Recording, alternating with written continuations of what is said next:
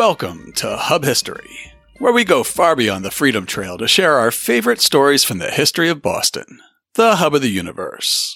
This is episode 281 JFK and PT 109. Hi, I'm Jake. This week, I'm talking about an incident that took place on the far side of the world and may have helped to create a US president. 80 years ago this month, on a tiny Pacific island, a legend was born. This is one of those stories that's probably going to reveal some generational differences among our listeners. It seems like people of a certain age know everything there is to know about Camelot, the larger than life legends surrounding the Kennedy administration. I'm guessing that people who are just a bit older than me and then up to my parents' age will say to themselves, well, why would you ever bother writing an episode about PT 109? Everybody knows about PT 109. People my age and younger probably have a vague sense of the story at best, but hopefully you'll care enough to listen. What our parents, or maybe your grandparents remember, is that the wartime service of Lieutenant Jack Kennedy was an integral part of the myth making that launched his political career. But before we talk about PT 109, I just want to pause and say a big thank you to Eric G, Mason A, and to everyone who supports Hub History on Patreon. These are the listeners who sign up to contribute $2, $5, or even as much as $20 a month to offset the cost of making Hub History. As you can probably imagine, I listen to a lot of podcasts before deciding to start one of my own. I still listen to a lot of podcasts today. I listen to history podcasts, as you can probably guess, and some storytelling podcasts, and one about cars, and several comedy podcasts. There's a podcast for every interest, even very narrow niche interests, like, say, 281 episodes about Boston history. One of the greatest things about podcasts is that they're free to listen to. Unfortunately, it's not free to make a podcast. With expenses like podcast media hosting, website hosting and security, research databases, and online audio processing tools. Our Patreon sponsors make it possible for me to focus on researching and recording shows without having to worry about the money, which I'm incredibly grateful for. To everyone who's already supporting the show, thank you. And if you're not yet supporting the show and you'd like to start, it's easy. Just go to patreon.com slash hubhistory or visit hubhistory.com and click on the support us link. And thanks again to all our new and returning sponsors. Now it's time for this week's main topic. If you tuned into last week's extra long episode, you'll recall that I queued up three classic stories about Bostonians and their adventures on the Pacific Ocean. You might also recall that I set up that rerun episode because I'd gotten bogged down and not finished another script that I was working on. A script about an incident that happened 80 years ago in the South Pacific involving another Bostonian. Or at least a part-time Bostonian. In August 1943, that part-time Bostonian was in command of one of the most famous small craft in U.S. Navy history. In a 1952 letter, Kohei Hanami, who had commanded the Japanese destroyer Amagiri nearly a decade before, described what he experienced in the wee hours of August 2nd. In one of the night battles in early August 1943, I sighted a bold enemy boat of small size that was heading directly toward my destroyer of a larger type. Having no time to exchange gunfire as the ships came so close to each other, my destroyer had to directly hit the enemy boat, slicing it in two. To my great surprise, this boat happened to be the boat which was under your command. That boat was PT 109, and the skipper that night was a 26 year old lieutenant junior grade by the name of John Fitzgerald Kennedy. The patrol torpedo boat number 109 was part of a new class of naval vessels that were designed to move fast and engage larger ships in quick hit and run attacks, mostly using torpedoes. I'm going to be quoting from an official history of PT 109 that was compiled in 1961 a good bit in this episode, starting with the ship's construction. Motor Torpedo Boat 109 was built by the Elco Naval Division of the Electric Boat Company in Bayonne, New Jersey. She was delivered to the Navy on the 10th of July 1942 and completed fitting out in the New York Naval Shipyard, where she was placed in service under the charge of Ensign Bryant L. Larson. Now, as I started reading through that history, I learned that PT 109 was both larger than I had assumed, yet also somehow flimsier. The legend that's grown up around JFK and his PT boat service places so much emphasis on the small and maneuverable nature of his craft that I was caught off guard by the size of the ship. From the legends, I'd somehow assumed that a PT boat was maybe just a bit bigger than the sort of speedboat that you'd see towing water skiers on Lake Winnipesaukee in the summer, or maybe like an oversized Boston whaler running around Boston Harbor. The truth is somewhat larger, as our official history relates. Motor torpedo boats, contrary to some beliefs, did not go 70 miles per hour, nor did they launch torpedoes at high speed. PT 109 was a plywood boat measuring 80 feet in length and had a maximum beam of 20 feet. Her maximum draft was 6 feet, and she was powered by three 12 cylinder Packard engines, each of which developed 1,350 horsepower. She could carry as many as four 21 inch torpedoes and originally mounted four 50 caliber machine guns in two twin turrets. One 20mm cannon was mounted on the fantail, and small arms included Tommy guns, Springfield rifles, and riot shotguns. 80 feet is a bit large for Lake Winnipesaukee. The largest private boat I've ever been on was 44 feet long, and I think it had something like three bedrooms. Uh, I guess I mean cabins. Plus, of course, the galley and the head, if I'm getting the nautical terminology correct. At the same time, PT 109 was a plywood boat, and I've always envisioned modern warships as being steel hulled. I know that if I was going into battle against the Imperial Japanese Navy on the high seas, I'd want something more substantial between myself and enemy deck guns than a flimsy piece of birch. After its construction in New Jersey and outfitting in New York, PT 109 was stationed in Panama as part of the defense of the Canal Zone. After U.S. Marines landed in Guadalcanal and Tulagi on August 7, 1942, the PT squadron was given warning orders to get ready for transport to the combat zone in the Pacific. According to another U.S. Navy history of the ship, this one from 2015, the move happened just in time for Thanksgiving. Six of the Elco boats, PTs 109 through 114, were transferred to Motor Torpedo Boat Squadron 2 on the 26th of October 1942 and prepared for deployment to the Solomon Islands. The boats were loaded onto cargo ships and sailed west, arriving at Sesapi, Tulagi Harbor, at the end of November. There, the Elco boats joined the earlier boats, which had established the Motor Torpedo Boat base at Sesapi in October to form Motor Torpedo Boat Flotilla 1, under Commander Alan P. Calvert. Our ship's history from 1961 describes what combat operations were like in the months after the PT squadron was deployed. The sound between Florida Island and Guadalcanal, which came for obvious reasons to be known as Iron Bottom Bay, was geographically favorable for PT action. The two western entrances were relatively narrow, and the strait was less than 35 miles across. It became a regular practice on the nights when the Tokyo Express Japanese warships were reported heading down the slot, or the broad passage of water between New Georgia and Santa Isabel, and between other islands running to the northwest to place the PTs as scouts in the entrance channels or even outside the entrances to the west. Other motor torpedo boats waited inside Iron Bottom Bay, ready to move toward either passage when the enemy was reported.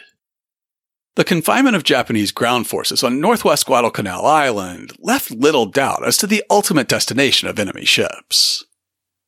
The PT boats ran combat patrols nearly every day, under a series of commanders, until Lieutenant Junior Grade Kennedy took command of the boat on April 24, 1943. Our other U.S. Navy history, the one from 2015, notes In between regular security patrols, PT 109 underwent several short maintenance periods, which included the installation of a surface search radar set. As radar sets were not issued with this class of PT boats, the device was undoubtedly a scrounged item, and it's unclear how long it lasted. Starting in late April, the motor torpedo boat increasingly conducted patrols in the Russell Islands area, And on June 16th, PT 109 shifted with the other boats to a bush berth on Rendova Island in support of these forward operations. In the meantime, young John F. Kennedy was trying to find a way into the war. He was caught up in the same patriotic fervor that had swept the country after Pearl Harbor, but he had the additional pressure of a very political and very public father, Joseph Kennedy, who had bet on the wrong horse in the pre-war years. As a business leader, and then later as U.S. ambassador to Britain, he backed Chamberlain's policy of attempting to appease the Nazis. He tried to keep the U.S. out of the war, and he even tried to set up a personal meeting with Hitler to try to patch up relations between our countries. Now that the US had entered the war on Britain's side, he encouraged his sons to join the military in order to shore up the family's patriotic bona fides. Before the war was over, Joseph Jr. would be a naval aviator, and Robert would join the Naval Reserve. Years later, baby brother Ted would serve a brief stint in the US Army, and that's where it looked like Jack was headed at first, too. He applied to the Army's Officer Candidate School in 1940, before the war began, but he eventually washed out because of chronic lower back injuries. Joe Sr. used his political connections to lean on senior Navy leaders to accept Jack as an officer of the U.S. Navy, and he used sympathetic doctors to provide falsified medical records that allowed Jack to qualify for active duty in a war zone. Daddy Kennedy also pulled some strings to get young Jack assigned to PT boat duty, calling influential friends and promising them that the son of the ambassador would bring much needed attention to the PT boat program.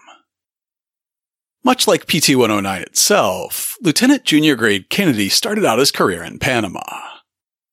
He arrived there in December 1942, about a month and a half after his future boat had left. After just a few months commanding PT 109 in Gulf waters, Note from the editing room, it was actually PT 101. JFK got bored and again called on his father's contacts, managing to have a Massachusetts congressman wrangle a transfer to the South Pacific for him. In April of 1943, he took command of PT 109, being assigned first to a base on Tulagi, and then later to a forward operating base on Rendova Island. Before they could take on any other duty under Kennedy, the crew of PT 109 had to repair all the damage that the boat had sustained during months of nearly nightly fighting. By May, the boat was ready for service and started combat patrols. The battle that began on the evening of August 1st saw 14 PT boats ordered into the Blackett Strait to try to intercept the nightly Japanese convoy that would run down the narrow passage to resupply Japanese positions and to shell American positions in the contested islands. These 14 patrol boats were divided into sections, with PT 109 assigned to the 4th section under Lieutenant H. J. Brantingham. A memo dated August 22, 1943 is the closest account we have of the sinking of PT 109. It's addressed to the commander of the PT boat flotilla, and it's signed by the survivors of PT 109. The memo describes the order of battle on the night of August 1st. Lieutenant Brantingham's boats were further subdivided into two sections. PT 159, radar equipped, operating with PT 157, while PT 162, under the command of Lieutenant J.R. Lowrey, was the lead boat of the second section, with PT 109 following. PTs 159 and 162 both carried TBYs for interboat communications. Instructions were issued to Lieutenant Junior Grade Jack Kennedy, captain of PT 109, to follow closely on PT 162's starboard quarter, which would keep in touch with the radar equipped PT 159 by TBY. Our official history of the ship continues the story, painting the picture of a routine combat patrol that was uneventful up to a point. Lieutenant Kennedy and PT 109 patrolled without incident until gunfire and searchlights were seen in the direction of the southern shore of Kolombangara. He had received no radio message or other warning of enemy activity, and it was not possible for him to ascertain whether the searchlight came from the shore or from ships close in. He intercepted PT 162 to inquire as to the source of the firing and was informed that it was apparently from shore batteries. Suddenly, he intercepted a terse radio message. I am being chased through Ferguson Passage. Have fired fish. At this time, PT 169 came alongside to inquire and reported her engine out of order. She lay to with PT 109 and PT 162 to await developments, while instructions were requested from base. Orders were received to resume normal patrol station, and PT 162, being uncertain as to its position, requested Lieutenant Kennedy to lead the way back to patrol station. A few minutes later, believing he'd arrived back at their starting point, Lieutenant Kennedy ordered the throttles to be cut and kept a single engine turning over, just at idle speed. At the time, the crew of PT 109 numbered 12 plus the skipper. Besides Kennedy, the other officers on board were JFK's executive officer, Ensign Leonard Thom, and Ensign Barney Ross, who was along as an observer after his assigned PT boat had been sunk. There were also four machinists' mates to keep the engines running, two torpedomen's mates to operate the vessel's primary weapons, and a gunner and gunner's mate to man the 20mm anti-aircraft gun, the dual 50 caliber machine guns, or the 37mm deck gun as needed. Rounding out the crew were a radio man and the quartermaster and cook. Along with our Brookline born Kennedy, gunner's mate Bucky Harris was from Watertown, and machinist's mate William Johnson was from Dorchester. Of the crew of 13, only machinist mate Pappy McMahon was below decks, as that August 1943 memo notes. The time was about 2.30. Ensign Ross was on the bow as a lookout, Ensign Thom was standing beside the cockpit. Lieutenant Kennedy was at the wheel, and with him in the cockpit was Maguire as radio man. Marnie was in the forward turret. Mauer, the quartermaster, was standing beside Ensign Thom. Albert was in the after turret, and McMahon was in the engine room. I've only been on the open ocean at night a couple of times, but for somebody like me who's not used to it, the pure inky darkness is disorienting. Imagine the panic that the crew must have felt when that darkness suddenly coalesced into the shape of a ship. A ship that was closing on the small boat way too fast. In 1944, John Hersey published an article in The New Yorker about Kennedy and the PT 109 incident titled Survival, where he wrote Kennedy was at the wheel and he saw Ross turn and point into the darkness. The man in the forward machine gun turret shouted, Ship at two o'clock. Kennedy saw a shape and spun the wheel to turn for an attack, but the 109 answered sluggishly.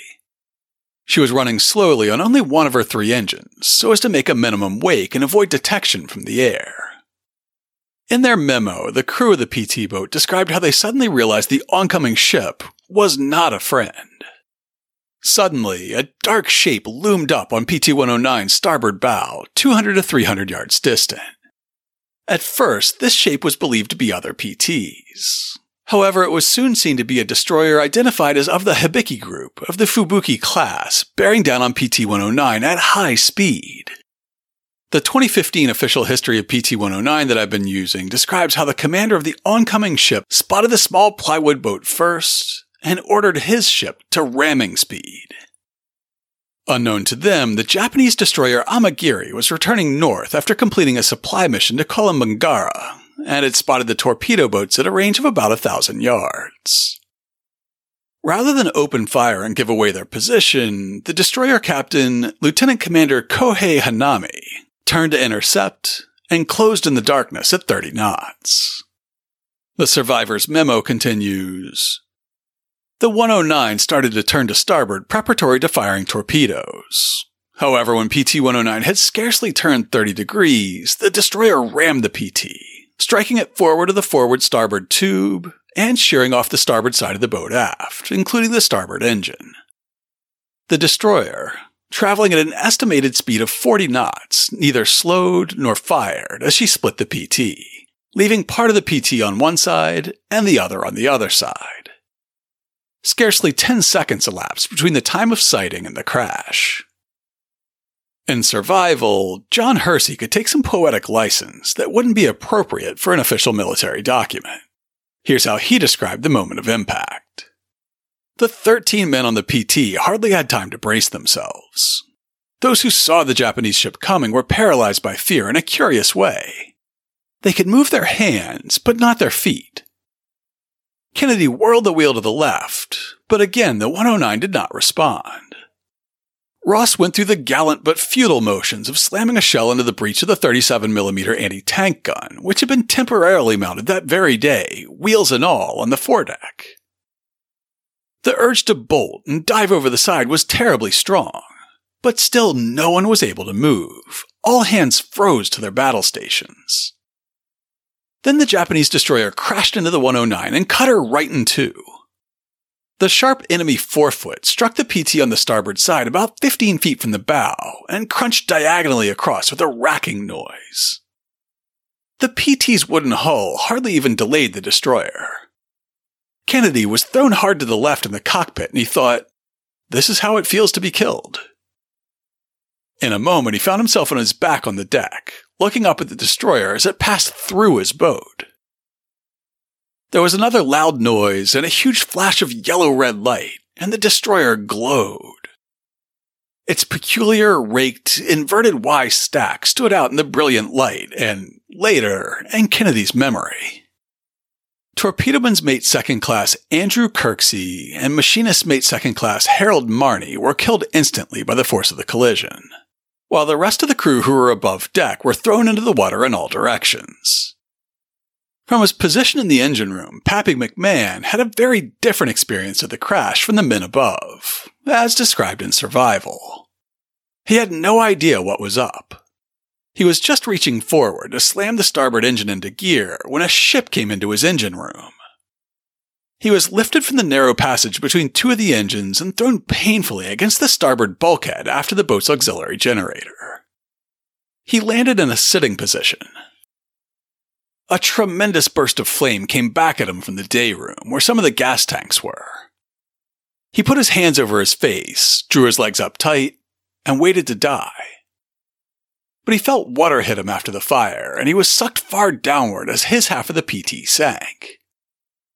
He began to struggle upward through the water.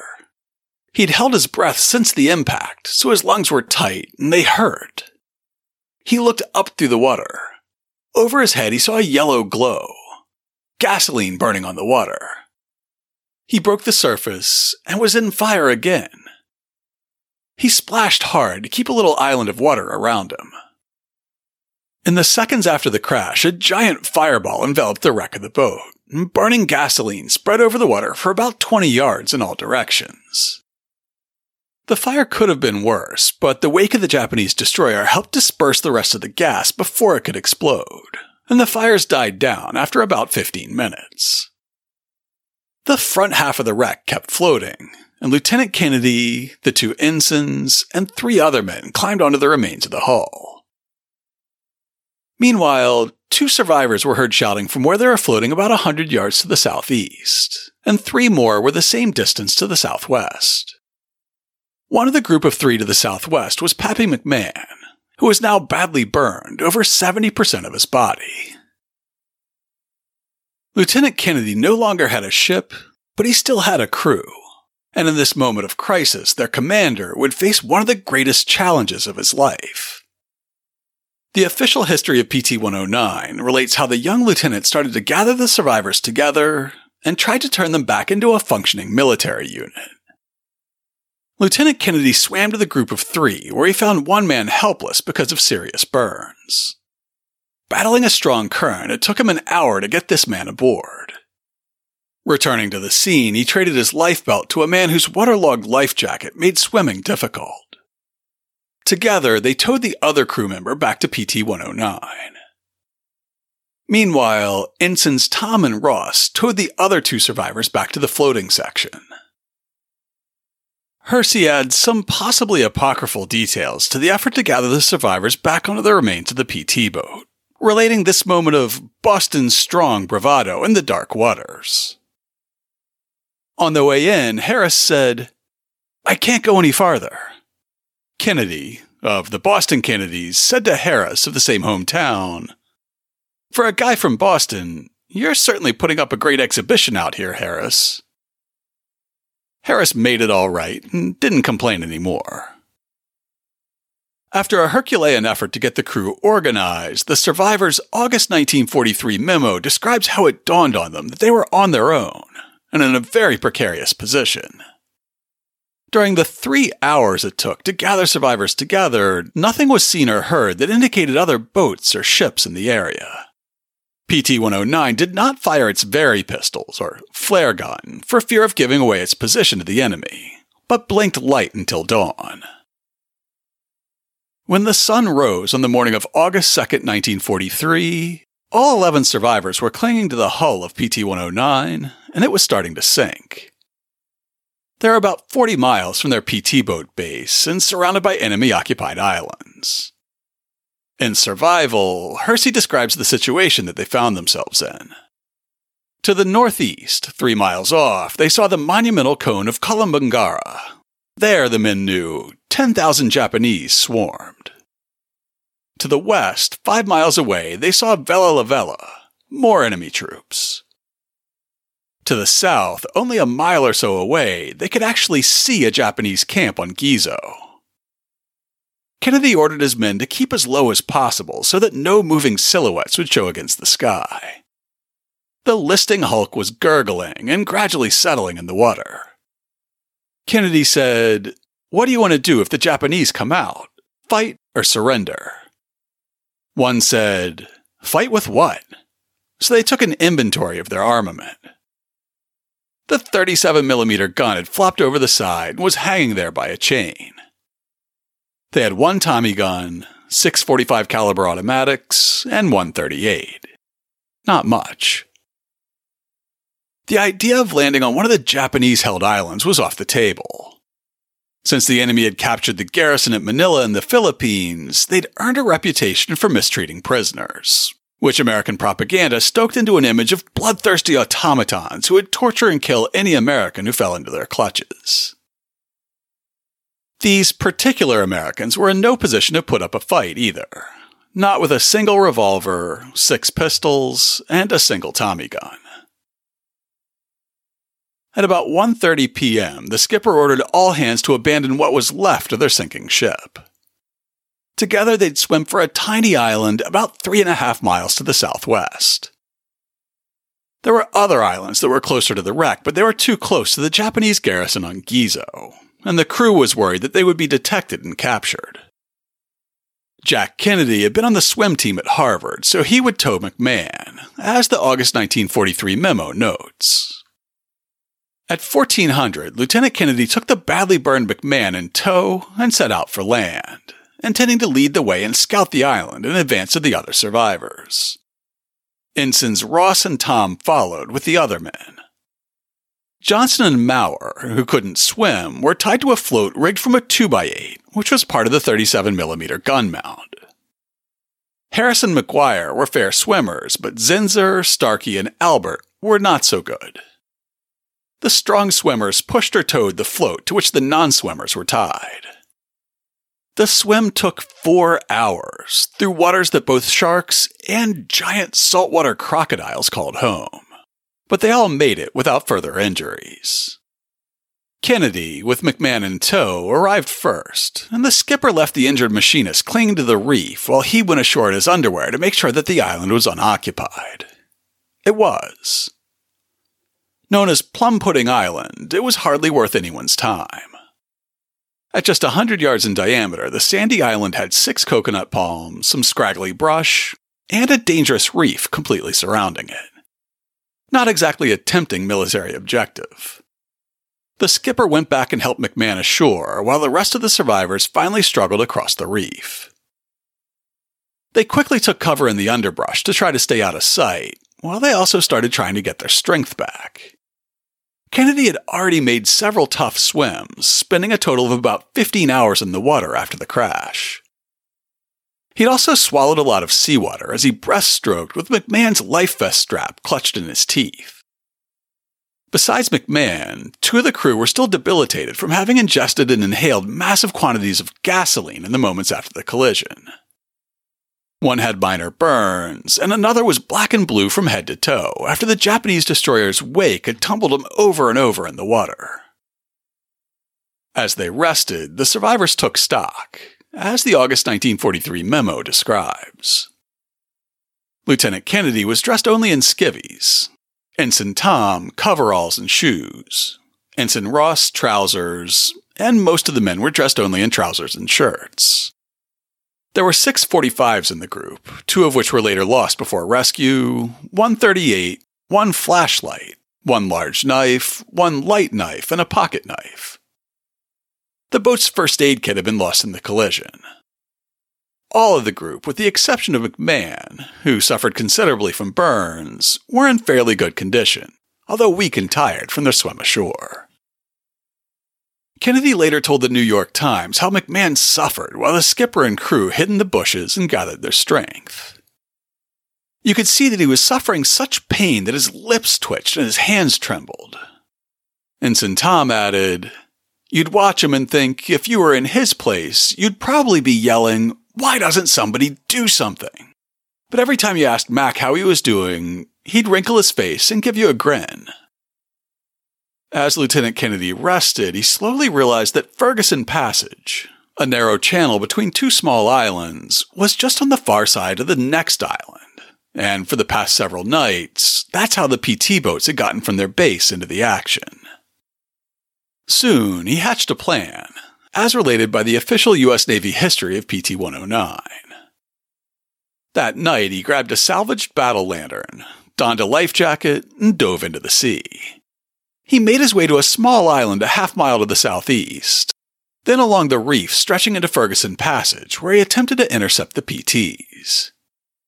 Seeing no sign of motor torpedo boats, he commenced a return by the same route and became caught in a vicious current which swept him in a circle about two miles into Blackett Strait, and thence back to the middle of Ferguson Passage. He started all over again, this time stopping on a small island just southeast of home. After sleeping to dawn, he rejoined the survivors in a state of complete exhaustion. That night, the PT boats had gone the other way around an island, leaving Lieutenant Kennedy flashing his battle lantern to nobody. After he finally made it back to their tiny island outpost, Kennedy collapsed behind the bushes and slept for most of August 2nd. That night, he swam about three to five miles.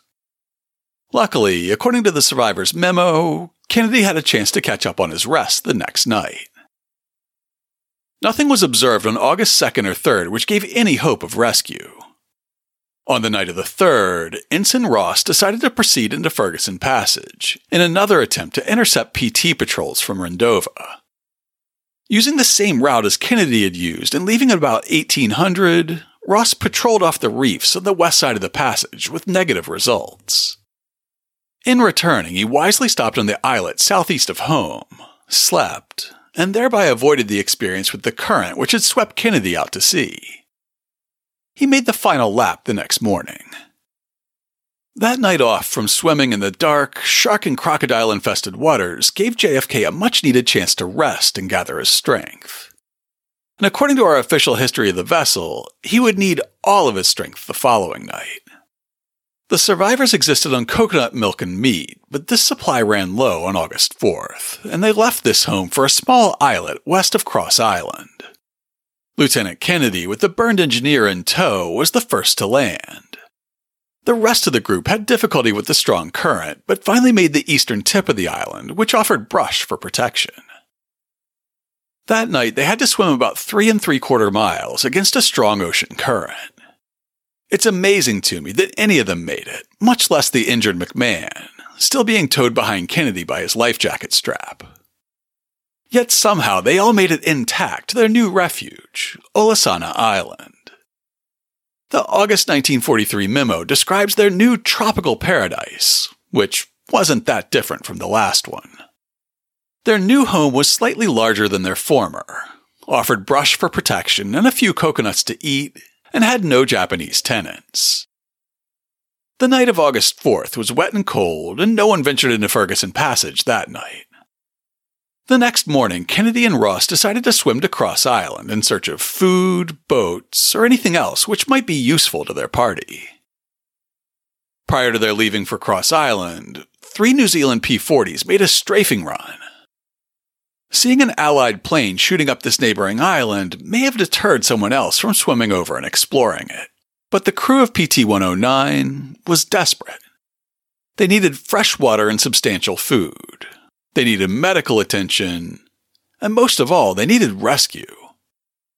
Our 1961 history of the ship relates how JFK and Barney Ross crossed to the neighboring island on the night of August 5th. Undaunted by the sight of a New Zealand P 40 strafing that island and the possibility of Japanese, they sneaked through the brush in search of food. The two men made their way to the east side and peered from the brush onto a beach. They spotted a small rectangular box with Japanese writing on the side. Pulled furtively into the bush, it was found to hold 30 to 40 bags of crackers and candy. A little farther up the beach was a native lean to with a one man canoe and a barrel of water alongside. About this time, a canoe with two natives was sighted, but they paddled swiftly off despite all efforts to attract their attention. Kennedy and Ross didn't know it yet, but those two natives were Melanesian coast watchers who had been recruited by the British and Australians who were also fighting in the area, and they would eventually prove to be the deliverance of the stranded crew. That night, though, they kept their distance, not knowing if the two disheveled men waving at them were Japanese, Australian, or from some other alien culture that had joined the fight that had little to do with them, but was waged in their backyard. Instead, while the two coast watchers paddled away, Kennedy and Ross decided to steal their small canoe and its 55 gallon drum of fresh water. Seeing Kennedy return to Olasana Island with plenty of drinking water and a crate of food must have been a huge morale boost for the PT 109 survivors, but they still needed to find their way back to American lines. The later Navy history of PT 109 describes how JFK continued the search for Allied forces that night. During the night of August 5th, Kennedy took the canoe into Ferguson Passage, but found no PT boats. Returning home by the way of Cross Island, where he had picked up the food, he found the two natives there with the rest of the group. Ensign Thom, after telling them in as many ways as possible that he was an American and not Japanese, had finally convinced the natives to help the Americans. The natives were then sent with messages to the coast watchers on Wana Wana. One was a penciled note written the day before by Ensign Thom, and the other, a message written on a green coconut husk by Kennedy. The two coast watchers were Biuku Gasa and Eroni Kumana. Unbeknownst to Lieutenant Kennedy, the two men had been searching for him for days. The Australian officer who'd recruited the two men had witnessed the explosion after PT 109 was run down and had assigned several groups of local coast watchers to search for American survivors. Kennedy and Thom had picked up some of the pidgin English that the Brits and Aussies used to communicate with the Solomon Islanders, and they were able to convey that they were American survivors of PT 109. That was the fulfillment of the men's search and rescue mission, though the Americans didn't yet know it.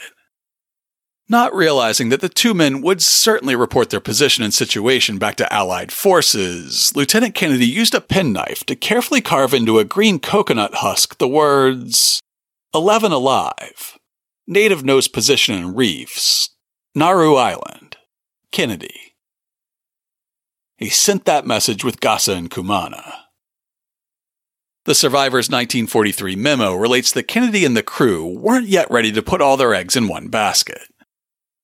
After the natives left, Ross and Kennedy remained on the island until evening, when they set out in the two man canoe to again try their luck at intercepting the PTs in Ferguson Passage.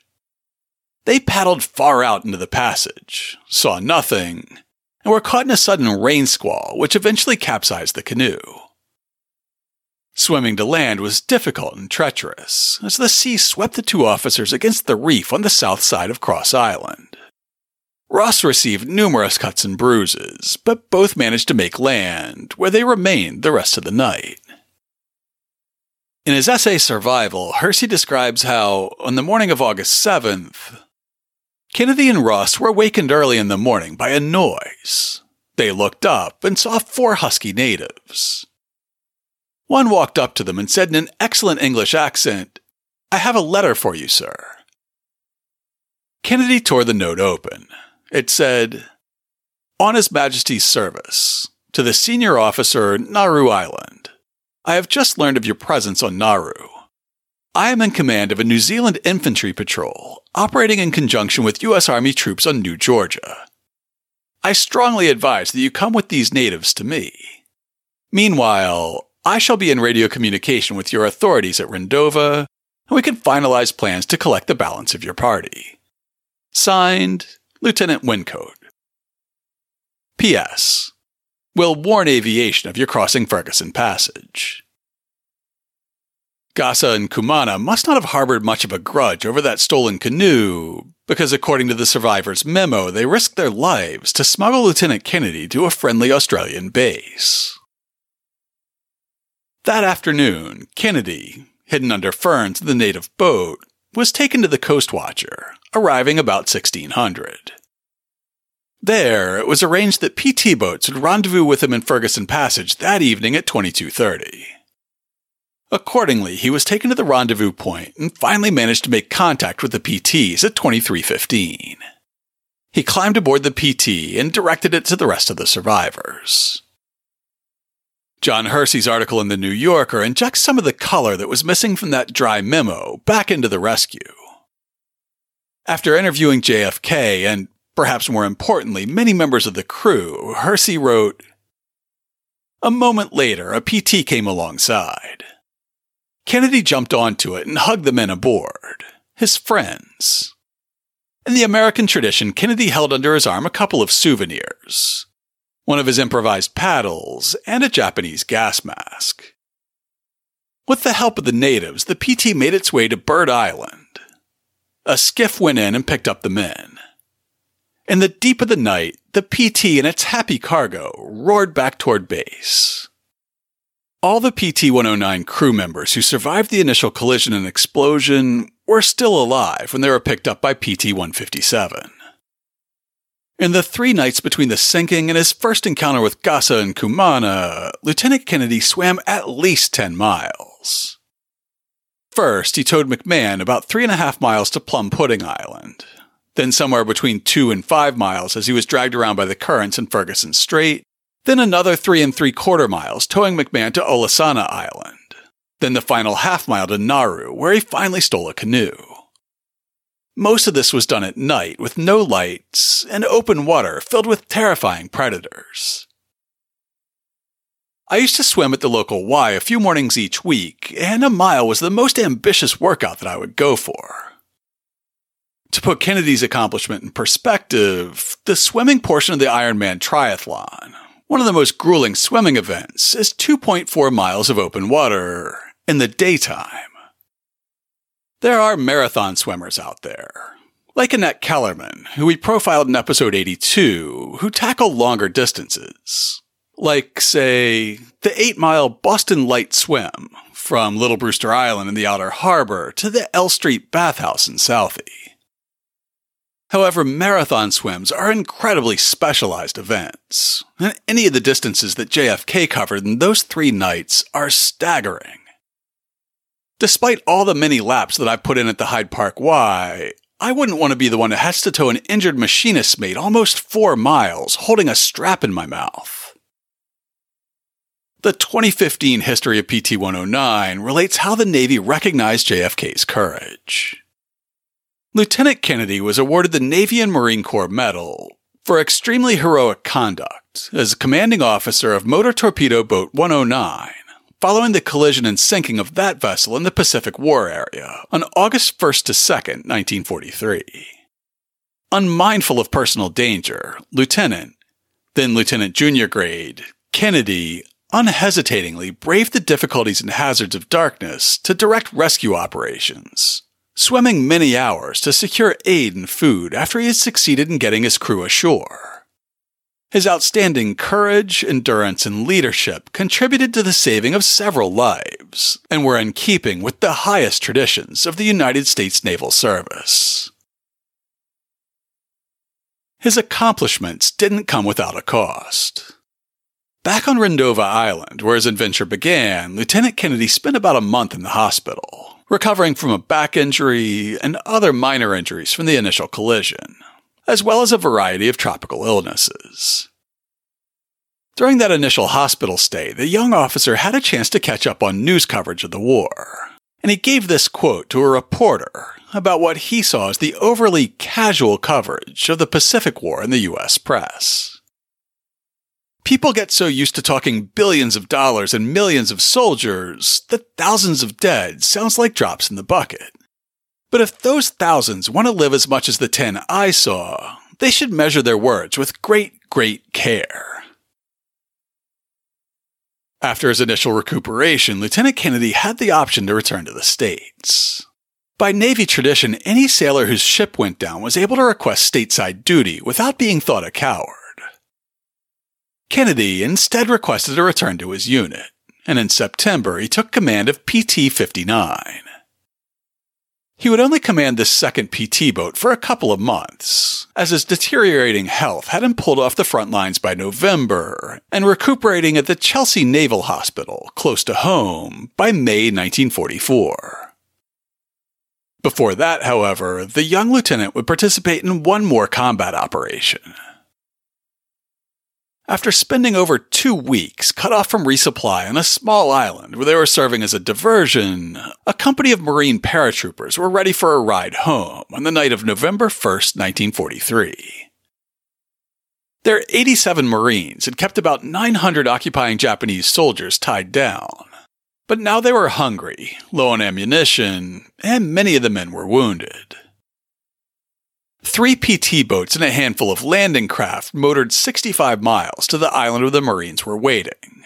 And then Kennedy ordered his PT 59 to act as a shield, taking a position between the landing craft and Japanese batteries on the shore to try to protect the Marines as they loaded and held their fire until the last American was on board.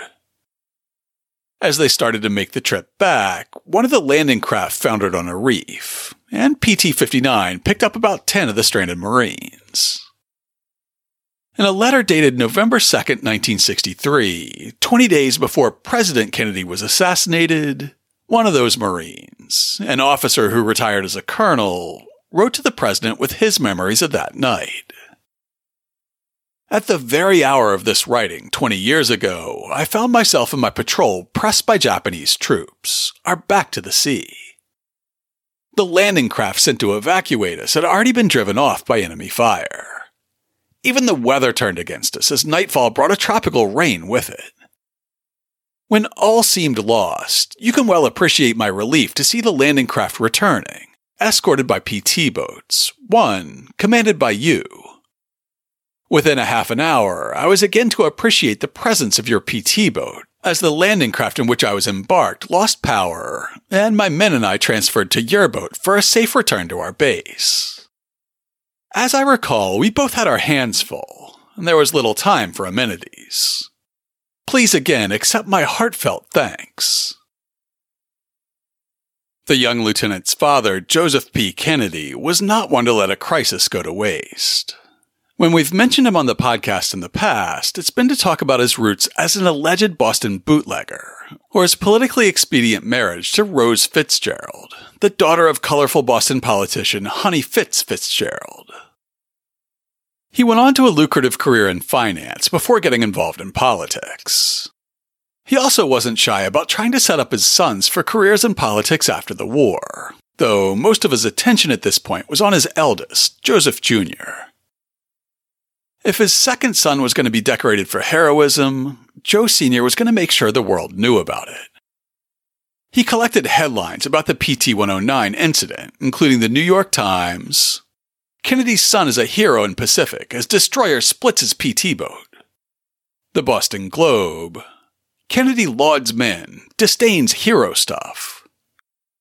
And an Associated Press story featuring Pappy McMahon, who was interviewed by a U.S. Marine Corps war correspondent from Stoneham, where McMahon said, I'm alive today because Kennedy is the most courageous skipper in the Pacific. Among the letters he sent was to Father Hugh O'Donnell, who was the president of Notre Dame. O'Donnell soon wrote back that he had held a special Mass of Thanksgiving for the young lieutenant's delivery. Joe Kennedy also started sending letters to companies to get quotes on embedding the coconut shell message in clear plastic. That plastic embedded coconut husk would later serve as an Oval Office paperweight.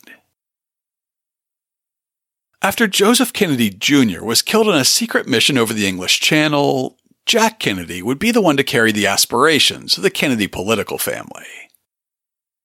In 1946, the rascal king, James Michael Curley, stepped down from the House of Representatives to run for mayor of Boston. Again. This freed up the congressional seat in the Mass 11th District for Jack Kennedy, who rented an apartment at 122 Bowdoin Street across from the State House. He made veterans affairs, and especially veterans housing, a key issue in his first congressional campaign.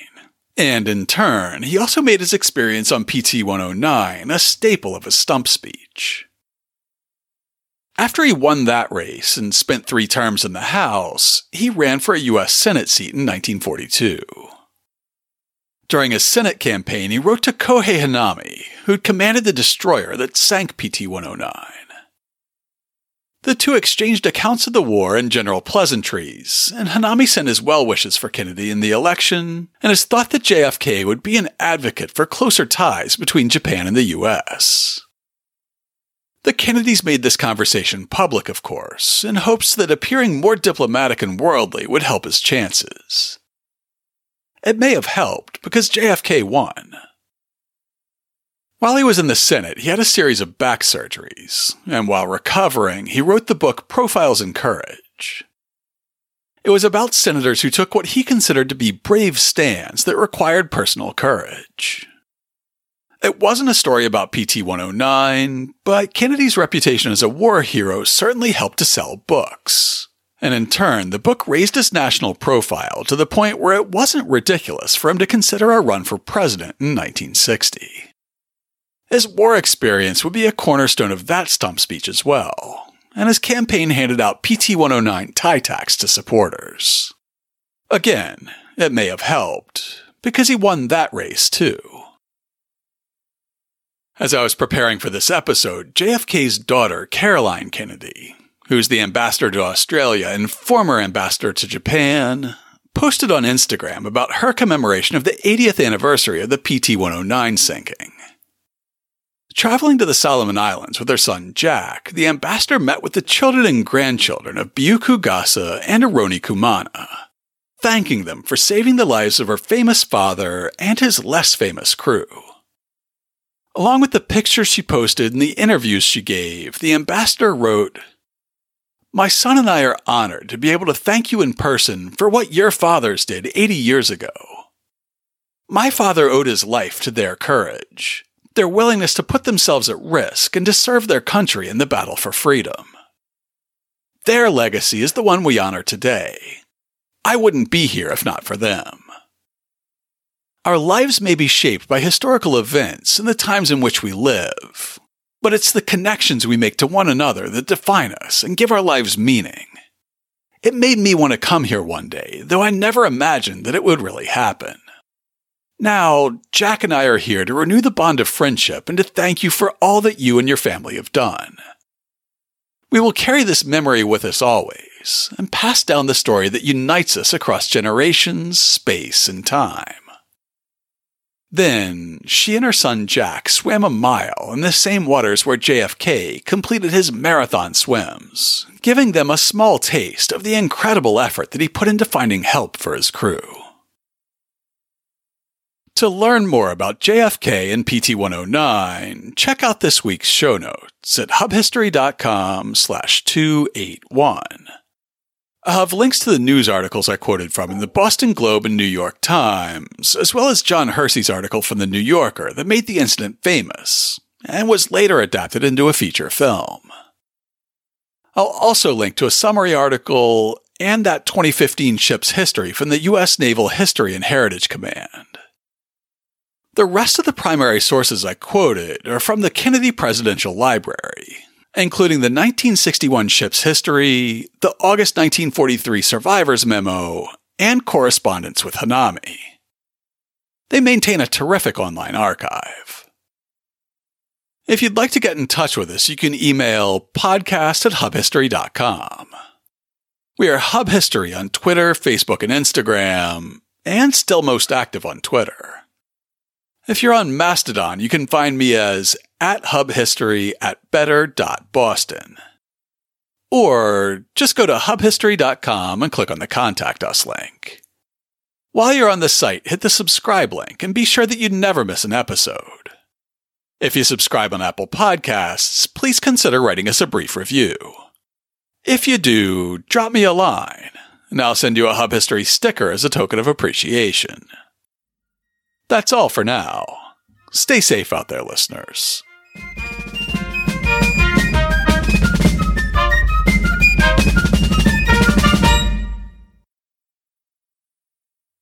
Uh, for a guy from Boston, you're certainly putting on a. Uh, for a guy from Boston, you're certainly putting up a great exhibition out here, Harris. That was the worst Kennedy impression I've ever heard.